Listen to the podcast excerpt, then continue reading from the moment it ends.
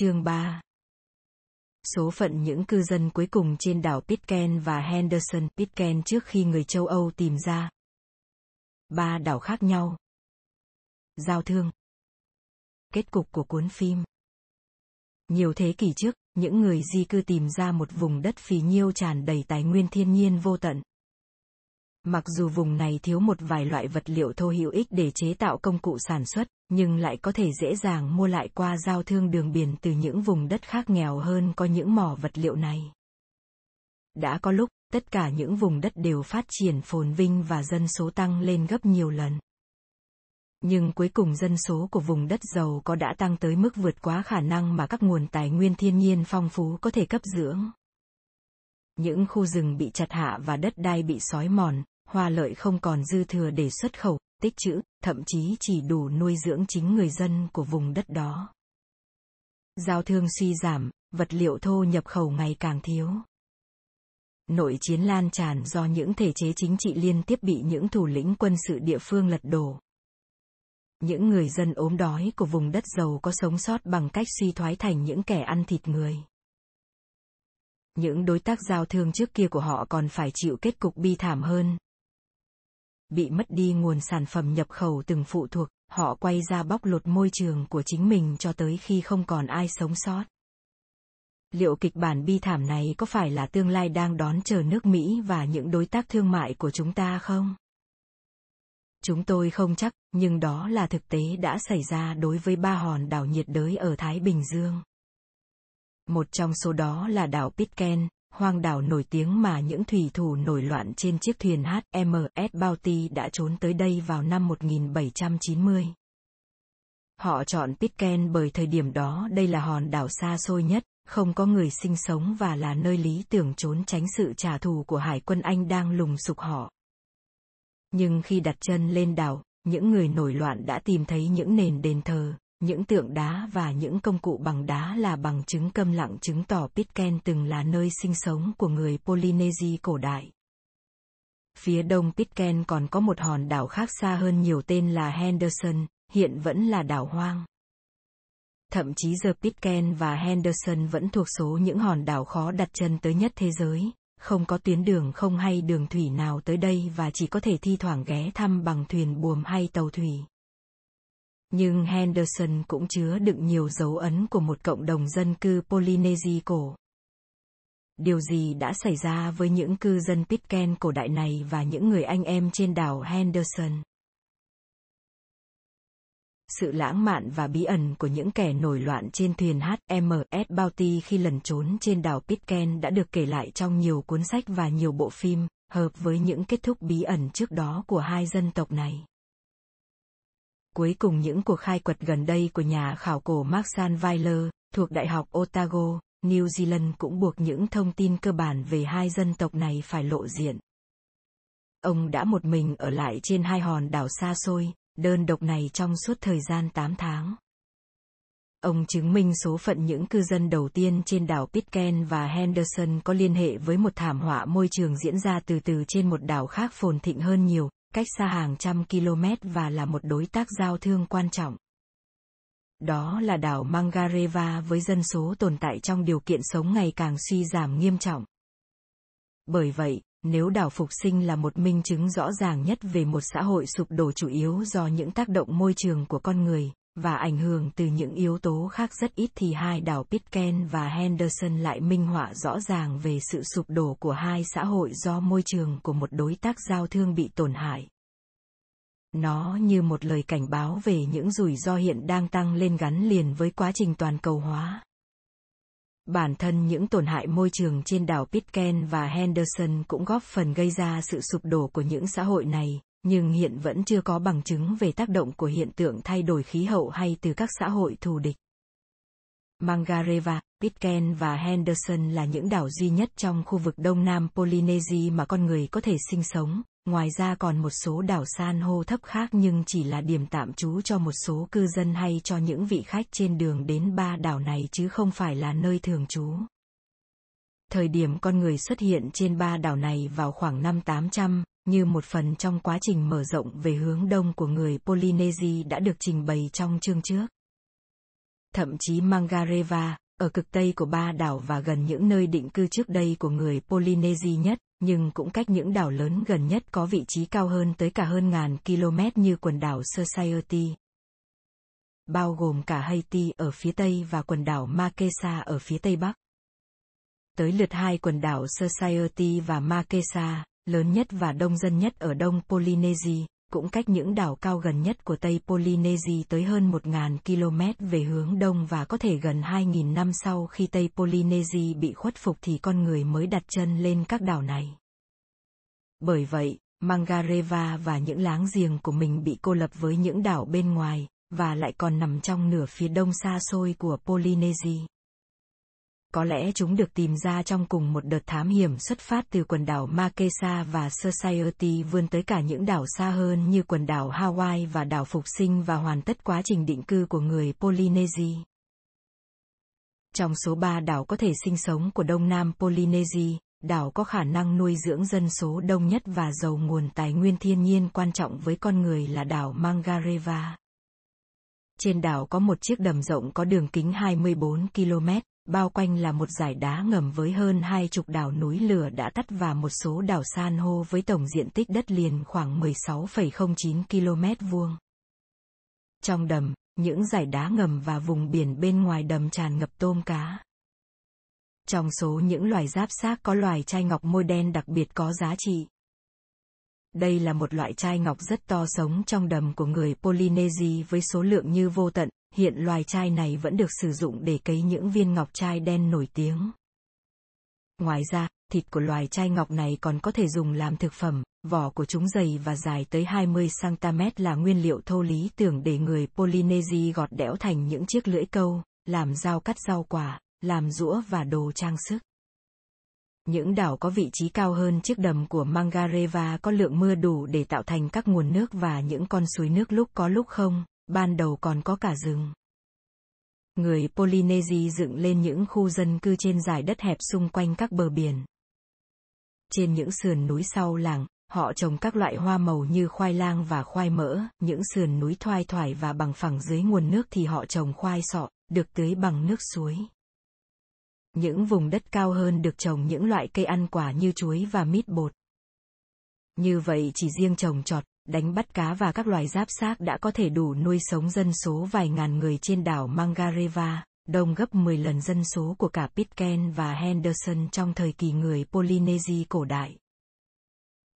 Theo quan điểm của người Polynesia, trở ngại lớn nhất của Mangareva là không có đá chất lượng cao để làm dìu và các công cụ khác.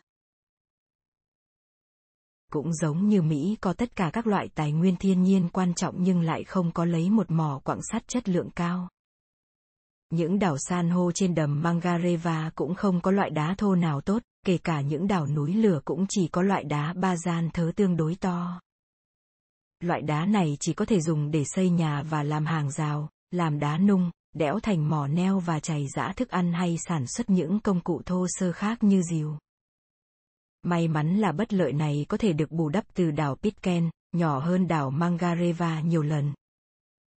chỉ rộng chừng 4 km vuông và là đảo núi lửa đã tắt có độ dốc lớn hơn, nằm cách Mangareva 482 km về hướng đông nam. Hãy tưởng tượng xem những cư dân Mangareva trên chiếc thuyền đầu tiên đã sung sướng như thế nào khi phát hiện ra đảo Pitcairn chỉ sau vài ngày bơi thuyền. Họ đặt chân lên bãi biển duy nhất có thể trồng trọt của đảo, leo lên những sườn núi cao và bất chợt phát hiện ra mỏ đá Daurop, mỏ đá núi lửa duy nhất có thể sử dụng được ở đông nam Polynesia, với những mảnh đá thủy tinh núi lửa có thể cắt những vật cứng, được coi như dao kéo của người Polynesia. Niềm sung sướng của họ lại càng thêm ngây ngất khi chỉ cách đó chưa đầy 1,609 km về phía tây, họ lại phát hiện thêm một mỏ đá ba gian mịn thớ, đây là mỏ đá làm dìu lớn nhất đông nam Polynesia. Ngoài ra, Pitcairn còn có nhiều lợi thế khác so với Mangareva. Nó có những con suối thi thoảng có nước, rừng có những cây gỗ lớn đủ để khoét làm thuyền, nhưng độ dốc cao và diện tích nhỏ có nghĩa là khu vực bằng phẳng để làm nông nghiệp là rất bé. Một hạn chế tương đối lớn là bờ biển của Pitcairn không có đá ngầm nên đáy biển xung quanh rất sâu khiến việc đánh bắt cá và tìm kiếm các loài giáp xác khó khăn hơn nhiều so với Mangareva. Đặc biệt, Pitcairn không có loài chai ngọc môi đen hữu ích cung cấp thực phẩm và chế tạo công cụ. Bởi vậy, tổng số dân của Pitcairn trong thời đại của người Polynesia có thể chỉ khoảng hơn 100 người. Hiện trên đảo Pitcairn chỉ còn 52 người, gồm cả lớp hậu duệ của những kẻ nổi loạn trong vụ cướp thuyền Bounty và những người Polynesia. Từ 27 người đầu tiên năm 1790 tăng lên 194 người vào năm 1856, số dân này đã vượt quá khả năng cung cấp lương thực của nền nông nghiệp Pitcairn khiến chính phủ Anh phải di cư phần lớn dân số sang đảo Norfolk xa xôi. Đảo còn lại ở đông nam Polynesia có thể sinh sống được là đảo Henderson, có diện tích lớn nhất. Chừng 22,5 km vuông nhưng cũng là đảo xa xôi nhất. Cách Pitcairn 160,9 km về phía đông bắc và cách Mangareva 643 km về phía đông, đây cũng là đảo có nhiều điều kiện bất lợi nhất cho cuộc sống con người. Không giống như Mangareva hay Pitcairn, Henderson không có núi lửa nhưng có một dải đá ngầm mà quá trình địa chất đã đẩy nó lên tới 30,48 mét trên mực nước biển. Bởi vậy, Henderson không có đá ba gian hay các loại đá khác có thể chế tạo công cụ sản xuất và cũng không có những người biết chế tạo công cụ bằng đá. Ngoài ra, nó cũng rất bất lợi cho cuộc sống con người bởi Henderson không có suối hay một nguồn nước ngọt chắc chắn nào, khắp đảo chỉ có đá vôi xốp. Vài ngày sau những cơn mưa bất ngờ, nguồn nước tốt nhất vẫn chỉ là những giọt nước nhỏ xuống từ vòm các hang động và những vũng nước nhỏ còn sót lại trên mặt đất. Ngoài ra cũng còn một nguồn nước ngọt phun lên từ đáy biển, cách bờ biển khoảng 6 mét. Trong những tháng nhà khảo cổ Mark Weiler ở trên đảo Henderson, nước uống của ông là nước mưa hứng vào vải bạt, còn phần lớn nấu nướng và tắm giặt ông đều phải dùng nước mặn. Thậm chí ngay cả đất trên đảo Henderson cũng chỉ có trong những kẽ nhỏ giữa những tảng đá vôi. Cây cao nhất trên đảo cũng chỉ tới 15,24 mét và không đủ to để khoét làm thuyền. Khu rừng còi cọc với những bụi cây thấp dày tới mức phải dùng dao dựa để phát đường. Các bãi biển của Henderson cũng nhỏ và chỉ giới hạn ở vùng cực bắc của đảo, bờ biển phía nam chỉ toàn những vách đá thẳng đứng khiến tàu thuyền không thể cập vào đây, và vùng cực nam của hòn đảo chỉ toàn những khe và dãy sống đá vôi sắc như dao cạo. Những đoàn thám hiểm châu Âu đã ba lần đặt chân tới cực nam của hòn đảo, trong đó có nhóm của Maxan Weiler. Mặc dù đã dùng giày leo núi, nhưng Maxan Weiler phải mất tới 5 tiếng đồng hồ mới đi hết quãng đường từ bờ biển phía bắc sang bờ biển phía nam chỉ dài khoảng 5 dặm. 8 km, ngay lập tức ông phát hiện ở đó một hang đá trước đây những người Polynesia chân trần từng sinh sống. Bù lại những bất lợi đáng sợ này, Henderson có một số thuận lợi hấp dẫn.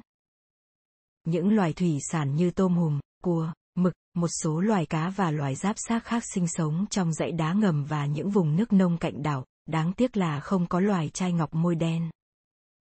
Henderson là đảo duy nhất của vùng Đông Nam Polynesia có bãi biển để giống rùa xanh lên đẻ trứng trong khoảng thời gian từ tháng 1 tới tháng 3 hàng năm.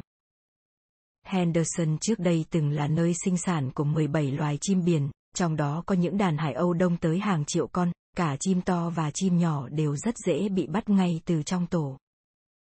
Số chim này đủ để nuôi sống số dân khoảng 100 người, hàng ngày mỗi người ăn một con trong suốt cả năm cũng không gây ảnh hưởng tới sự tồn tại của những đàn hải âu này.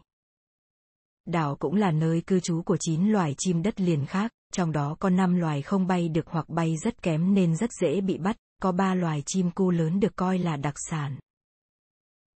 Tất cả những đặc điểm trên chắc hẳn sẽ biến Henderson thành một nơi tuyệt diệu để nghỉ ngơi cuối tuần trên bờ biển, hay những kỳ nghỉ ngắn để thoải mái thưởng thức những loại hải sản, thịt chim và thịt rùa nhưng sẽ là nơi nguy hiểm và khó trồng trọt nếu có ý định sinh sống lâu dài ở đây.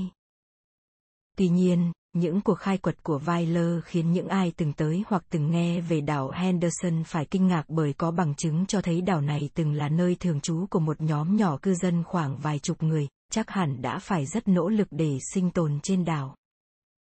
Bằng chứng về sự hiện diện của họ là 98 chiếc xương và răng của ít nhất là 10 người lớn. Cả phụ nữ và nam giới, một số người có độ tuổi trên 40, 6 thiếu niên. Cả trai và gái và 4 trẻ em từ 5 tháng 10 tuổi.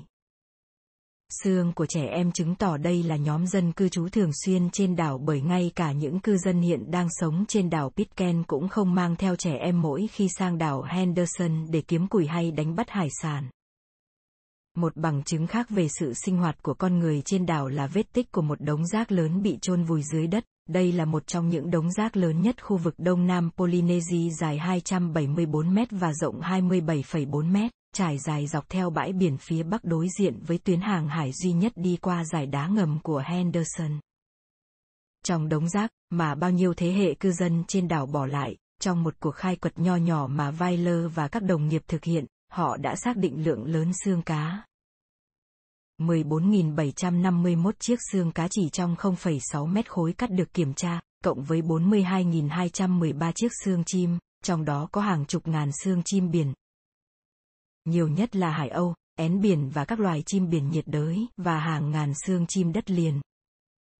Đặc biệt là loài chim cu không biết bay, gà nước và chim rẽ cát. Ngoại suy từ số xương trong cuộc khai quật nhỏ của Weiler với số xương trong cả bãi rác, có thể tính toán rằng cư dân trên đảo Henderson chắc đã ăn hàng chục triệu con chim, con cá trong hàng thế kỷ. Niên đại lâu nhất xác định bằng kỹ thuật carbon phóng xạ có liên quan tới con người trên đảo Henderson là từ bãi rác này, niên đại lâu thứ hai là từ bờ biển phía đông bắc nơi những con rùa lên đẻ trứng, có nghĩa rằng cư dân trên đảo định cư đầu tiên ở những khu vực họ có thể dễ dàng tìm kiếm thực phẩm từ thiên nhiên hoang dã. Con người có thể sống ở đâu trên một hòn đảo chẳng có gì ngoài những dải san hô trồi lên với những cây con. Trong số những đảo có thể sinh sống hoặc trước đây người Polynesia từng sinh sống, Henderson là đảo duy nhất hầu như hoàn toàn không có bằng chứng nào của các công trình xây dựng như nhà cửa hay đền đài. Chỉ có ba dấu hiệu nhỏ nhỏ về xây dựng là một sàn lát đá và những lỗ cắm cọc trong một bãi rác chứng tỏ đây có thể là nền của một căn nhà hay một nơi trú ngụ, một bức tường nhỏ, thấp để chắn gió, và một vài phiến đá để xây hầm mộ. Thay vào đó, hầu như tất cả những hang động gần bờ biển, có nền bằng phẳng và cửa hang đủ để ra vào, cho dù chỉ là những hốc đá nhỏ rộng 2,7 mét và sâu 1,8 mét khó đủ chỗ tránh nắng cho vài người, cũng có những mẫu vật chứng tỏ con người từng sinh sống ở đây. Nhà khảo cổ Weiler đã tìm thấy 18 nơi trú ngụ kiểu này, trong đó có 15 chiếc được tận dụng ở các bờ biển phía Bắc, Đông Bắc và Tây Bắc. Ba chiếc còn lại, tất cả đều rất hẹp nằm trên các vách đá phía đông và phía nam. Bởi Henderson rất nhỏ nên Weiler có thể khảo sát hầu như toàn bộ bờ biển, 18 hang động trú ngụ và một hang ở bãi biển phía bắc có thể là toàn bộ những nơi cư ngụ của cư dân đảo Henderson. Than củi, những đống đá vụn và những mảnh đất canh tác trước kia cho thấy khu vực đông bắc của hòn đảo đã từng bị đốt trụi và cư dân trên đảo đã phải rất vất vả để chuyển thành những mảnh vườn có thể trồng hoa màu trong những bao đất tự nhiên, được mở rộng ra bằng cách đổ đất lên mặt đá thành những đống nhỏ. Trong số các loại hoa màu và các loại cây được người Polynesia di cư cố tình mang lên đảo, xuất hiện ở các khu vực khảo cổ trên đảo hoặc hiện vẫn còn mọc hoang dại ở Henderson là lạc, chuối, khoai đầm lầy, có thể là giống khoai nước, một số loại cây lấy gỗ, cây quả lai, một loại cây có hạt bóc ra đốt lên làm đèn, cây dâm bụt lấy sợi để làm dây chảo và cây bụi ti. Rễ của loài cây bụi ti có vị ngọt thường được dùng như một loại lương thực tức thời, mọc trên khắp lãnh thổ của Polynesia nhưng có bằng chứng cho thấy, trên đảo Henderson loài cây này được sử dụng như loại rau chủ yếu của cư dân. Lá cây ti có thể sử dụng để làm quần áo, lợp mái nhà và gói thức ăn. Tất cả những loại hoa màu này đều có vị ngọt và tinh bột khiến cho khẩu phần ăn của cư dân trên đảo có lượng carbohydrate cao. Điều này có thể lý giải vì sao răng và xương hàm của cư dân trên đảo Henderson mà nhà khảo cổ Weiler tìm thấy lại mang những dấu hiệu của các bệnh răng miệng khiến răng bị hỏng hoặc tổn hại tới mức ngay cả các nha sĩ hiện nay cũng phải sợ hãi. Hầu hết nguồn đạm của cư dân trên đảo đều từ các loài chim hoang dã và các loài hải sản, nhưng vài chiếc xương lợn được tìm thấy chứng tỏ họ từng nuôi lợn, có thể không thường xuyên. Bởi vậy, khu vực đông nam Polynesia chỉ có vài hòn đảo con người có thể sinh sống. Mangareva, đảo có khả năng nuôi dưỡng số dân đông nhất, có thể tự túc phần lớn những thứ cần thiết cho cuộc sống của người Polynesia, trừ loại đá chất lượng cao. Còn hai đảo khác, đảo Pitcairn thì diện tích quá nhỏ, đảo Henderson thì quá nhiều bất lợi về hệ sinh thái. Cả hai đảo chỉ có khả năng nuôi dưỡng một số nhỏ dân cư mà không thể hình thành một xã hội có thể tồn tại trong thời gian dài. Cả hai đều thiếu những nguồn tài nguyên quan trọng. Henderson thì thiếu nhiều tới mức ngay cả những con người hiện đại chúng ta cũng không nghĩ tới việc tới đây nghỉ cuối tuần, nếu không mang theo những hòm xiềng lình kình chứa đầy dụng cụ, nước ngọt, các loại thực phẩm không phải là hải sản và chắc hẳn sẽ khó tin rằng người Polynesia cổ đại từng sinh sống trên đảo này. Cả Pitcairn và Henderson đều có những tài nguyên hấp dẫn người Polynesia. Pitcairn có đá chất lượng cao và Henderson đầy hải sản và các loài chim. Những cuộc khai quật khảo cổ của Weiler thu được nhiều bằng chứng cho thấy có sự giao thương giữa ba hòn đảo, bởi những sản phẩm trên đảo này thiếu thì lại tràn trề trên đảo khác. Những sản phẩm được mang ra trao đổi, mặc dù không có carbon hữu cơ để có thể áp dụng kỹ thuật xác định niên đại bằng carbon phóng xạ. Như những viên đá, vẫn có thể được xác định niên đại gián tiếp thông qua đo lượng carbon phóng xạ có trong than củi được khai quật từ cùng một tầng khảo cổ. Bằng cách này, Weiler xác định rằng việc trao đổi hàng hóa được áp dụng ít nhất là vào năm 100, có thể diễn ra cùng thời điểm những cư dân đầu tiên định cư trên các hòn đảo này, và kéo dài hàng thế kỷ. Một lượng lớn các mẫu vật được Weiler khai quật tại nhiều điểm trên đảo Henderson có thể xác định ngay đó là sản phẩm nhập khẩu, bởi chúng được tạo ra từ những vật liệu không có trên đảo Henderson. Như lưỡi câu và các dụng cụ cắt rau quả làm từ vỏ sò, các dụng cụ cắt khác sắc hơn làm từ thủy tinh núi lửa, những chiếc rìu và đá nung làm từ đá ba gian. Vậy những sản phẩm này nhập khẩu từ đâu? Có thể phỏng đoán rằng lưỡi câu làm từ vỏ sò được nhập từ đảo Mangareva, bởi đảo này có rất nhiều sò nhưng đảo Pitcairn và Henderson lại không có, những đảo khác có sò lại cách rất xa hai đảo này so với Mangareva. Một vài mẫu vật khác làm từ vỏ sò cũng được tìm thấy trên đảo Pitcairn và có thể cũng được nhập khẩu từ Mangareva.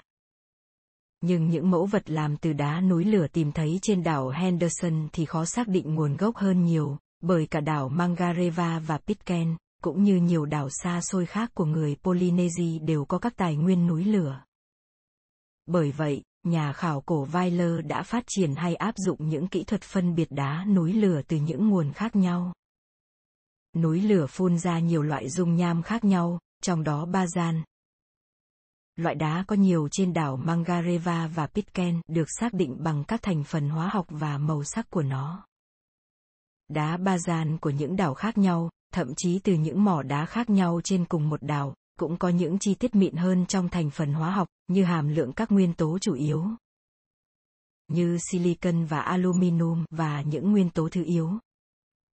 như niobi và zirconi. Một chi tiết giúp phân biệt chất lượng của từng loại đá là nguyên tố chỉ xuất hiện tự nhiên như một số chất đồng vị. Ví dụ, một số loại hơi khác nhau về trọng lượng nguyên tử, có những tỷ lệ khác nhau giữa các loại đá ba gian. Với một nhà địa chất, tất cả những chi tiết về thành phần có tác dụng như dấu vân tay cho phép xác định một công cụ làm từ bằng đá của một đảo hay một mỏ đá cụ thể nào.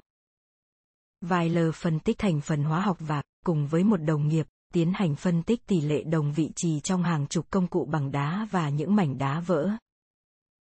Có thể bị vỡ trong quá trình chế tạo hoặc sửa chữa những công cụ bằng đá mà ông khai quật từ những tầng địa chất đã xác định niên đại trên đảo Henderson.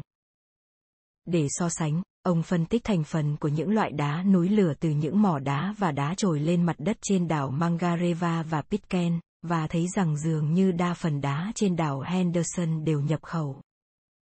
Để chắc chắn, ông còn phân tích đá núi lửa từ những đảo của người Polynesia ở cách xa hơn nhiều như các đảo Hawaii, Phục Sinh, Makesa, Society và Samoa ít có khả năng nhập khẩu vào Henderson. Kết luận từ những phân tích này rất rõ ràng. Tất cả những mảnh đá thủy tinh núi lửa tìm thấy trên đảo Henderson đã được phân tích đều có nguồn gốc từ mỏ đá Downrop trên đảo Pitcairn. Bằng thị giác cũng có thể đưa ra kết luận này trước khi tiến hành các phân tích hóa học, bởi đá thủy tinh núi lửa của Pitcairn có những vết đốm màu đen và xám độc đáo. Phần lớn những chiếc rìu của Henderson đều làm bằng đá ba gian, đa phần có nguồn gốc từ đảo Pitcairn và một số có nguồn gốc từ đảo Mangareva. Ngay trên đảo Mangareva, mặc dù số lượt tìm kiếm mẫu vật bằng đá ít hơn nhiều so với đảo Henderson, cũng có một số dìu được làm từ đá ba gian nhập khẩu của Pitcairn có thể bởi đá của Pitcairn có chất lượng cao hơn so với đá ba gian của Mangareva. Ngược lại, những mẩu đá ba gian xốp được khai quật trên đảo Henderson đa phần nhập khẩu từ Mangareva, nhưng cũng có một số ít có nguồn gốc từ Pitcairn. Loại đá này từng được sử dụng thường xuyên làm đá nung trên khắp lãnh thổ của người Polynesia, bị nung nóng trong lửa để làm chín thức ăn, rất giống như những cục than củi được sử dụng để nướng thịt hiện nay. Rất nhiều viên đá nung kiểu này được tìm thấy trong những hốc bếp trên đảo Henderson và những dấu hiệu cho thấy chúng từng bị nung nóng khẳng định chức năng của chúng. Tóm lại, những kết quả khảo cổ học cho thấy hoạt động giao thương, trao đổi các loại nguyên liệu thô và có thể cả những thành phẩm từng rất phát triển. Như vỏ sò từ Mangareva sang Pitcairn và Henderson, đá thủy tinh núi lửa từ Pitcairn sang Henderson, đá bazan từ Pitcairn sang Mangareva và Henderson, và từ Mangareva sang Henderson. Ngoài ra, lợn và chuối, khoai mỡ và những loại hoa màu chính khác của người Polynesia chưa từng xuất hiện trên những đảo này trước khi con người đặt chân lên đảo. Nếu đảo Mangareva bị chinh phục trước Pitcairn và Henderson thì chắc chỉ bởi trong số ba đảo, Mangareva gần các đảo khác của người Polynesia nhất, vì vậy trao đổi hàng hóa từ Mangareva sang các đảo Pitcairn và Henderson có lẽ cũng bao gồm cả những loại hoa màu không thể thiếu và lợn. Nhất là thời điểm khi cư dân của Mangareva di cư sang đảo Pitcairn và Henderson, thì những chiếc thuyền chở hàng nhập khẩu từ Mangareva có vai trò như một nguồn cung cấp lương thực cần thiết cho cư dân và vật nuôi trên các đảo mới, và sau này có vai trò như một tuyến giao thông huyết mạch. Đối với những sản phẩm Henderson xuất khẩu ngược sang Pitcairn và Mangareva, chúng ta chỉ có thể phỏng đoán.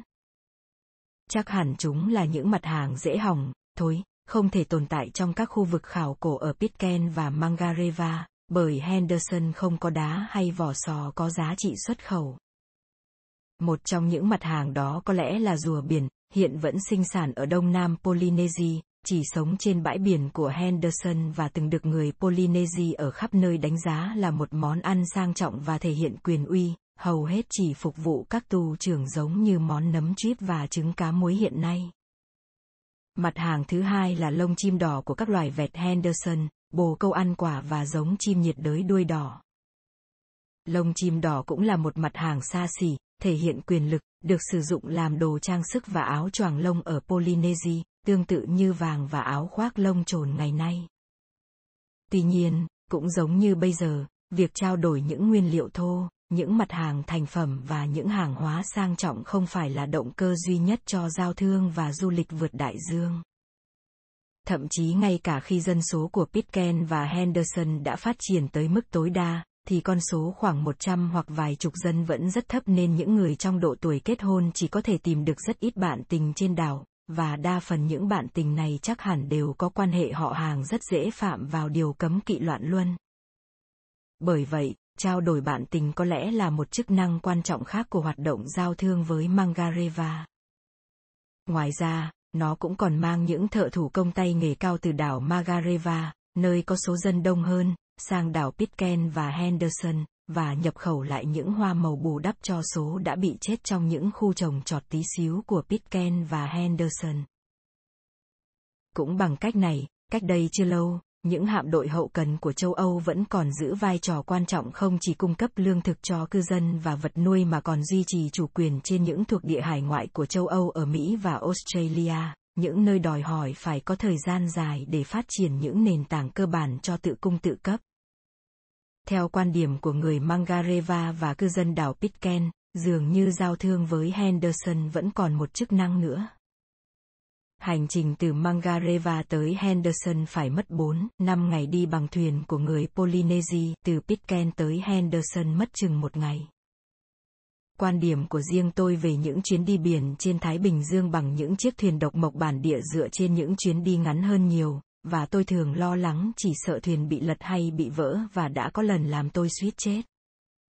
Vì thế cứ mỗi khi nghĩ đến những chuyến đi biển bằng thuyền kéo dài vài ngày là tôi lại sợ hãi, chỉ có gì thực sự cần thiết, ảnh hưởng tới cuộc sống mới khiến tôi phải đi.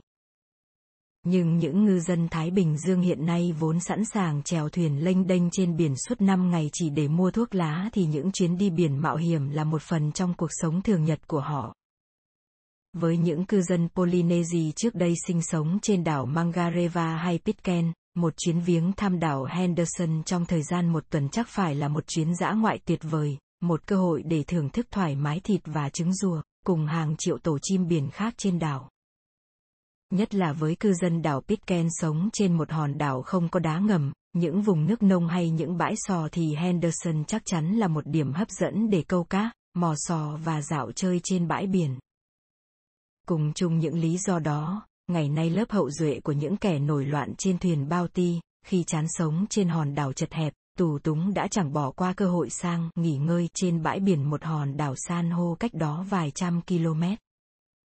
Magareva hóa ra từng là một trung tâm địa lý của một mạng lưới giao thương lớn hơn nhiều, từ đây tới đảo Pitcairn và Henderson là tuyến ngắn nhất, chỉ cần bơi thuyền vài trăm km về phía đông nam mà thôi.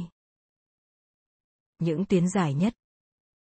chừng 1.609 km, nối Mangareva với Makesa theo hướng Bắc. Tây Bắc, và tới quần đảo Society theo hướng Tây. Tây Bắc và còn có thể tới đảo Austro theo hướng Tây. Hàng chục đảo san hô thấp của quần đảo Tuamotu là những điểm nghỉ chân trong những hải trình này. Dân số vài ngàn người của Magareva áp đảo dân số của Pitcairn và Henderson, và dân số của hai quần đảo Society và Makesa. Chừng 100.000 người mỗi đảo cũng áp đảo dân số của Magareva. Những bằng chứng có giá trị về mạng lưới giao thương lớn này được phát hiện khi nhà khảo cổ Weiler nghiên cứu tính chất hóa học của đá Bazan và may mắn phát hiện trong số 19 chiếc rìu được tìm kiếm và phân tích trên đảo Mangareva, có hai chiếc bằng đá Bazan có nguồn gốc từ một mỏ đá ở Makesa và một chiếc được chế tạo từ đá của quần đảo Society. Thêm một bằng chứng khác là những công cụ như rìu, lưỡi câu, dụng cụ câu mực, lao và rũa có những kiểu cách đa dạng, khác nhau mang đặc trưng của từng đảo. Sự tương tự về kiểu dáng của các công cụ giữa các đảo và sự xuất hiện các công cụ của đảo này trên một đảo khác chứng tỏ có sự giao thương đặc biệt giữa các đảo của Makesa và đảo Mangareva. Khoảng thời gian từ năm 1100 năm 1300, rất nhiều công cụ mang kiểu dáng công cụ của người Makesa xuất hiện trên đảo Mangareva cho thấy đây là thời điểm giao thương giữa các đảo phát triển nhất. Tuy nhiên, vẫn còn những bằng chứng khác từ những nghiên cứu của nhà ngôn ngữ học Steven Fisher, với kết luận rằng ngôn ngữ của người Mangareva như được biết gần đây bắt nguồn từ chính ngôn ngữ của những cư dân đầu tiên đến Mangareva và sau đó bị thay đổi rất nhiều bởi những mối quan hệ với ngôn ngữ của người Makesa ở phía đông nam. Những đảo trong quần đảo Makesa gần với Mangareva nhất. Còn về mục đích của tất cả những mối liên hệ và thương mại trong mạng lưới lớn này, đầu tiên chắc chắn phải là lý do kinh tế, như trong mạng lưới các đảo nhỏ hơn Mangareva, Pitcairn, Henderson bởi các quần đảo trong mạng lưới này bổ sung nguồn tài nguyên thiên nhiên cho nhau. Quần đảo Makesa đóng vai trò là đất mẹ với một diện tích đất rộng và số dân đông hơn, có mỏ đá ba gian chất lượng tốt hơn nhưng lại nghèo nàn tài nguyên biển bởi không có đầm phá hay những giải đá ngầm. Mangareva, đất mẹ thứ hai, có một chiếc đầm lớn và giàu hải sản nhưng đổi lại diện tích đất và dân số lại nhỏ, cùng với mỏ đá kém chất lượng hơn. Lớp hậu duệ của đảo Mangareva sinh sống trên đảo Pitcairn và Henderson lại gặp nhiều khó khăn bởi diện tích đảo và số dân quá nhỏ nhưng Pitcairn có mỏ đá tốt và Henderson có lượng hải sản phong phú. Cuối cùng, quần đảo Tuamotu chỉ có một diện tích nhỏ hẹp, không có loại đá nào nhưng giàu hải sản và là một điểm chung truyền thuận tiện. Giao thương trong khu vực Đông Nam Polynesia vẫn tiếp tục phát triển trong giai đoạn từ khoảng năm 1000 đến 1450, được đánh giá bằng những hiện vật có trong các tầng khảo cổ trên đảo Henderson được xác định niên đại bằng kỹ thuật carbon phóng xạ. Nhưng tới năm 1500, giao thương đình trệ, cả ở Đông Nam Polynesia và dọc những tuyến đường tỏa ra từ trung tâm Mangareva. Trong những tầng khảo cổ con niên đại muộn hơn trên đảo Henderson không còn những chiếc vỏ sò nhập từ Mangareva, không còn loại đá thủy tinh núi lửa từ đảo Pitcairn, không còn loại đá ba gian mịn của Pitcairn để làm dụng cụ cắt gọt rau quả, và không còn những viên đá nung của Mangareva và Pitcairn. Tất nhiên, cũng không còn cả những chiếc thuyền xuất phát từ hai hòn đảo này. Do bản thân cây cối trên đảo Henderson quá nhỏ không thể làm thuyền, nên toàn bộ dân số của Henderson chỉ vài chục người đã bị mắc kẹt trên một trong những đảo xa xôi nhất, khó khăn nhất thế giới. Cư dân Henderson phải đối mặt với một vấn đề dường như ngay cả chúng ta cũng không thể xử lý được, đó là làm thế nào để tồn tại trên một dải đá vôi bị địa chất đẩy lên mà không có kim loại, không có loại đá nào khác ngoài đá vôi và không nhập khẩu bất kỳ loại sản phẩm nào. Họ đã tồn tại bằng những cách khiến tôi sừng sốt bởi nó như một sự pha trộn giữa khéo léo, tuyệt vọng và đáng thương. Để làm dìu, họ dùng vỏ những con trai to thay cho đá. Họ dùng xương chim làm dùi đục lỗ. Họ dùng đá vôi hay san hô hoặc vỏ những con trai lớn để thay đá nung. Tất cả những vật liệu này đều không tốt bằng đá ba gian bởi khả năng chịu nhiệt của chúng kém, nên dễ bị nứt vỡ khi nung nóng và không thể thường xuyên sử dụng nhiều lần. Lúc này, họ làm lưỡi câu từ vỏ sò điệp, nhỏ hơn loại chai ngọc môi đen nhiều lần, nên mỗi chiếc vỏ chỉ làm được một lưỡi câu. Trong khi vỏ chai ngọc môi đen làm được hàng chục chiếc, và kiểu dáng lưỡi câu cũng bị hạn chế. Phương pháp xác định niên đại bằng carbon phóng xạ cho thấy, vật lộn với những khó khăn bằng những cách này, toàn bộ dân số vài chục người ban đầu của đảo Henderson đã tồn tại trong vài thế hệ, có thể từ khoảng 100 năm trở lên, sau khi tất cả những mối quan hệ với đảo Mangareva và Pitcairn bị cắt đứt. Nhưng vào năm 1606, thời điểm người châu Âu phát hiện ra Henderson khi một chiếc thuyền Tây Ban Nha cập vào đảo thì trên đảo không còn một bóng người. Cư dân Henderson đã bị tiệt chủng hoàn toàn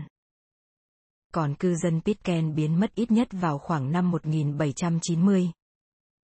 Năm những kẻ nổi loạn trên thuyền Bounty lên đảo này lần trốn và thấy trên đảo không có sự sống, cũng có thể cư dân Pitcairn bị tuyệt chủng sớm hơn nhiều. Tại sao mối liên hệ của Henderson với thế giới bên ngoài lại bị cắt đứt? Đó là hậu quả bắt nguồn từ những thảm họa thay đổi môi trường trên đảo Mangareva và Pitcairn.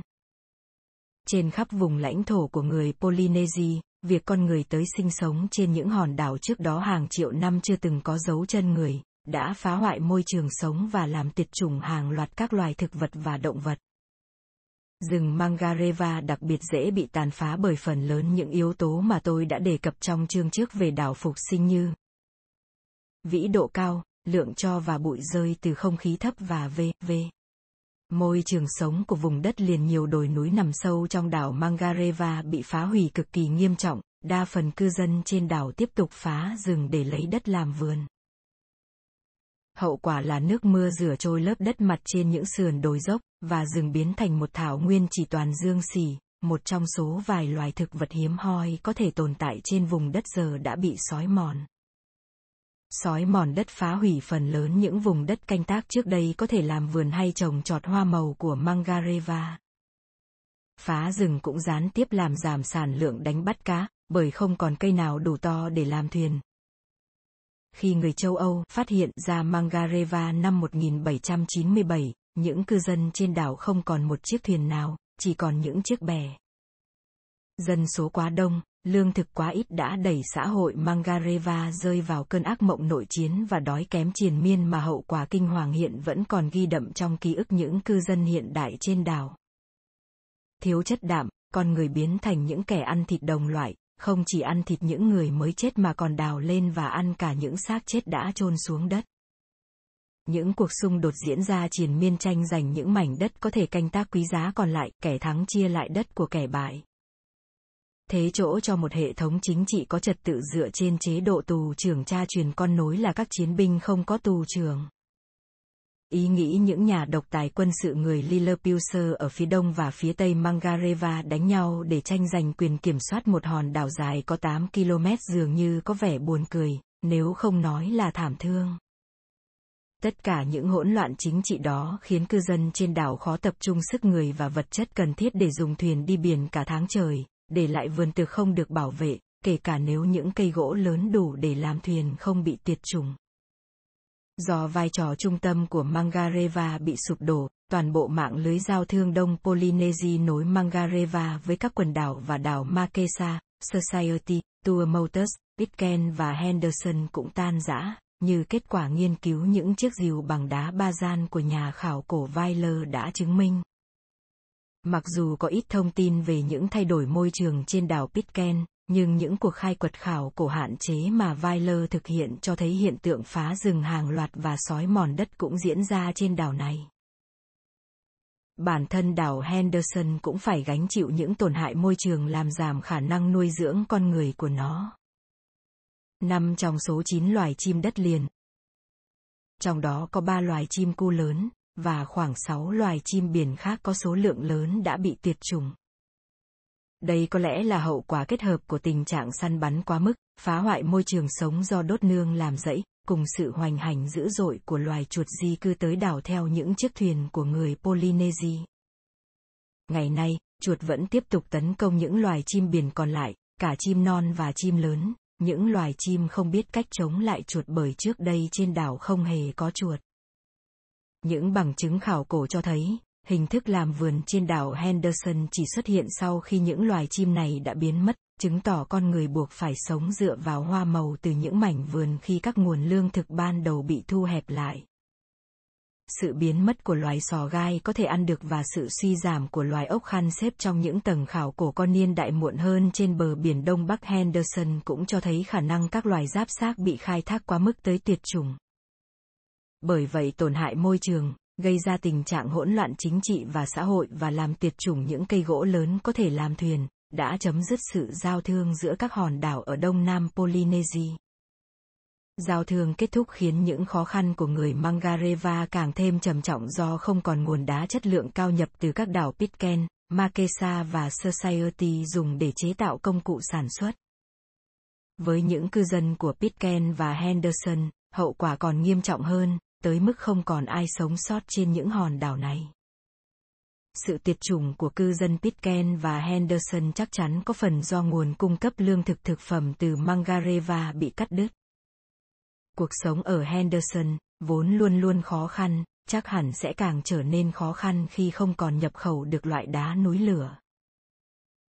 Có phải tất cả mọi người đều chết trong cùng một thảm họa, hay họ chết dần chết mòn cho tới khi chỉ còn đúng một người sống sót cô độc với những ký ức trong nhiều năm liền? Tình trạng này thực tế đã xảy ra với cư dân người da đỏ ở đảo San Nicola, ngoài khơi Los Angeles, họ chết dần chết mòn cho tới khi chỉ còn lại đúng một phụ nữ sống hoàn toàn cô độc trong suốt 18 năm trời. Có phải những cư dân cuối cùng trên đảo Henderson chỉ còn biết đứng trên các bãi biển, hết thế hệ này tới thế hệ khác, nhìn ra khơi xa trông ngóng bóng dáng những chiếc thuyền sẽ không bao giờ còn xuất hiện, cho tới khi ký ức về hình dáng chiếc thuyền chỉ còn lờ mờ. Trong khi những chi tiết cho thấy cuộc sống của con người trên đảo Pitcairn và Henderson mong manh như thế nào vẫn còn là một điều bí ẩn, thì tôi không thể không liên tưởng tới một thảm kịch bí ẩn. Tôi luôn hình dung ra những kết cục khác nhau của cuốn phim theo những phỏng đoán mà tôi biết thực tế đã xảy ra trong một số xã hội bị cô lập. Khi những cư dân cùng nhau bị mắc kẹt ở một nơi mà không thể di cư, những kẻ kình địch không còn giải quyết những mâu thuẫn căng thẳng chỉ bằng cách chuyển đi nơi khác. Những mâu thuẫn này có lẽ đã bùng nổ thành một vụ thảm sát, sau này gần như đã phá hủy vùng đất mà những kẻ nổi loạn trên tàu bao ti ẩn náu trên đảo Pitcairn. Vụ thảm sát này cũng có thể bùng phát do tình trạng thiếu lương thực và ăn thịt người, như đã từng xảy ra với người Mangareva, cư dân đảo Phục Sinh, và một vùng gần gũi với người dân Mỹ là vùng Donner Party ở California. Cũng có thể, do người dân quá tuyệt vọng nên dẫn tới một vụ tự sát tập thể, giống như vụ tự sát gần đây của 39 thành viên của giáo phái thiên đường gần San Diego, California. Cũng có thể tuyệt vọng đã biến những người sống sót thành điên dại, giống như số phận của một số thành viên trong đoàn thám hiểm Nam Cực của Bỉ khi tàu bị kẹt trong băng trong thời gian hơn một năm trời. 1898 1899 Tuy nhiên, vẫn còn có thể xảy ra một kết cục bi thảm khác là chết đói, giống như số phận của một đơn vị đồn trú của quân đội Nhật Bản bị kẹt lại trên đảo Oếch trong thời kỳ Thế chiến thứ hai, có thể hạn hán, mưa bão, sóng thần hay một thảm họa môi trường nào khác lại càng làm cho nạn đói thêm nghiêm trọng. Rồi tôi lại tưởng tượng ra những kết cục có thể nhẹ nhàng hơn, nhân ái hơn cho cuốn phim. Sau vài thế hệ bị cô lập trên các đảo Pitcairn hay Henderson, mọi người trong tiểu xã hội chỉ khoảng 100 hay vài chục cư dân này sẽ trở thành họ hàng thân thích của nhau và không thể lấy nhau mà không vi phạm điều cấm kỵ loạn luân. Bởi vậy, có thể tất cả mọi người cùng chấp nhận già đi và không còn sinh con đẻ cái, giống như EC nổi tiếng và ba phụ nữ của ông là những người da đỏ Yahi cuối cùng của California.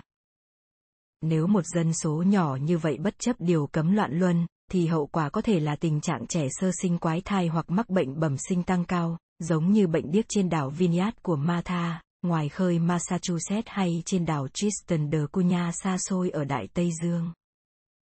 Có thể chúng ta sẽ không bao giờ biết được kết cục thực tế trên đảo Pitcairn và Henderson đã diễn ra như thế nào. Nhưng bất kể kết cục thế nào thì những nét chính của câu chuyện đã rõ ràng. Cư dân các đảo Mangareva, Pitcairn và Henderson tất cả đều gây ra những tổn hại nặng nề cho môi trường sống của họ và tàn phá nhiều nguồn tài nguyên cần thiết cho cuộc sống. Cư dân đảo Mangareva đủ đông để còn có người sống sót tới ngày nay, cho dù dưới những điều kiện sống khắc nghiệt và chất lượng cuộc sống suy giảm nghiêm trọng. Nhưng ngay từ rất sớm, thậm chí trước cả khi những thiệt hại môi trường tích tụ, cư dân của Pitcairn và Henderson đã phải phụ thuộc vào việc nhập khẩu các sản phẩm nông nghiệp, công nghệ, đá, vỏ sò và con người từ vùng đất mẹ Mangareva. Do vậy, khi Mangareva suy thoái và mất khả năng duy trì xuất khẩu thì ngay cả những nỗ lực to lớn nhất cũng không thể cứu được những người cuối cùng sống sót trên đảo Pitcairn và Henderson. E rằng dường như với các bạn, những đảo này vẫn quá xa cả về mặt không gian và thời gian để liên tưởng tới xã hội hiện đại của chúng ta, vậy hãy nghĩ về những rủi ro cũng như những ích lợi của sự toàn cầu hóa và phụ thuộc lẫn nhau về mặt kinh tế đang ngày càng tăng của chúng ta. Nhiều khu vực có tầm quan trọng về mặt kinh tế nhưng lại dễ bị tổn hại về mặt môi trường. Như những khu vực có dầu lửa chẳng hạn đã ảnh hưởng tới tất cả chúng ta cũng như Mangareva ảnh hưởng tới Pitcairn và Henderson.